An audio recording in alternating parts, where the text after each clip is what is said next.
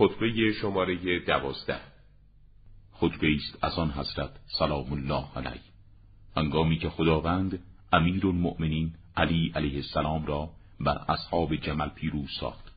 یکی از یارانش عرض کرد دوست داشتم مرادرم فلان وضع کنونی ما را مشاهده می کرد و می‌دید چگونه خداوند تو را بر دشمنانت پیروز ساخته است. امیرالمؤمنین علی علیه السلام به آن شخص فرمودند آیا میل و اراده برادرت با ما بود؟ عرض کرد. بلی فرمود. آری برادرت با ما حضور داشت. در لشکر و کارزارمان گروههایی حضور داشتند و شرکت کردند که هنوز در نهانگاه صلب مردان و یا رحم زنان قرار دارند و حتی دیده بر این دنیا نگشودند و روزی فرا می‌رسد که زمان آنان را ناگهان و بی اختیار بیرون میآورد و ایمان به وسیله آنان تقویت می شود.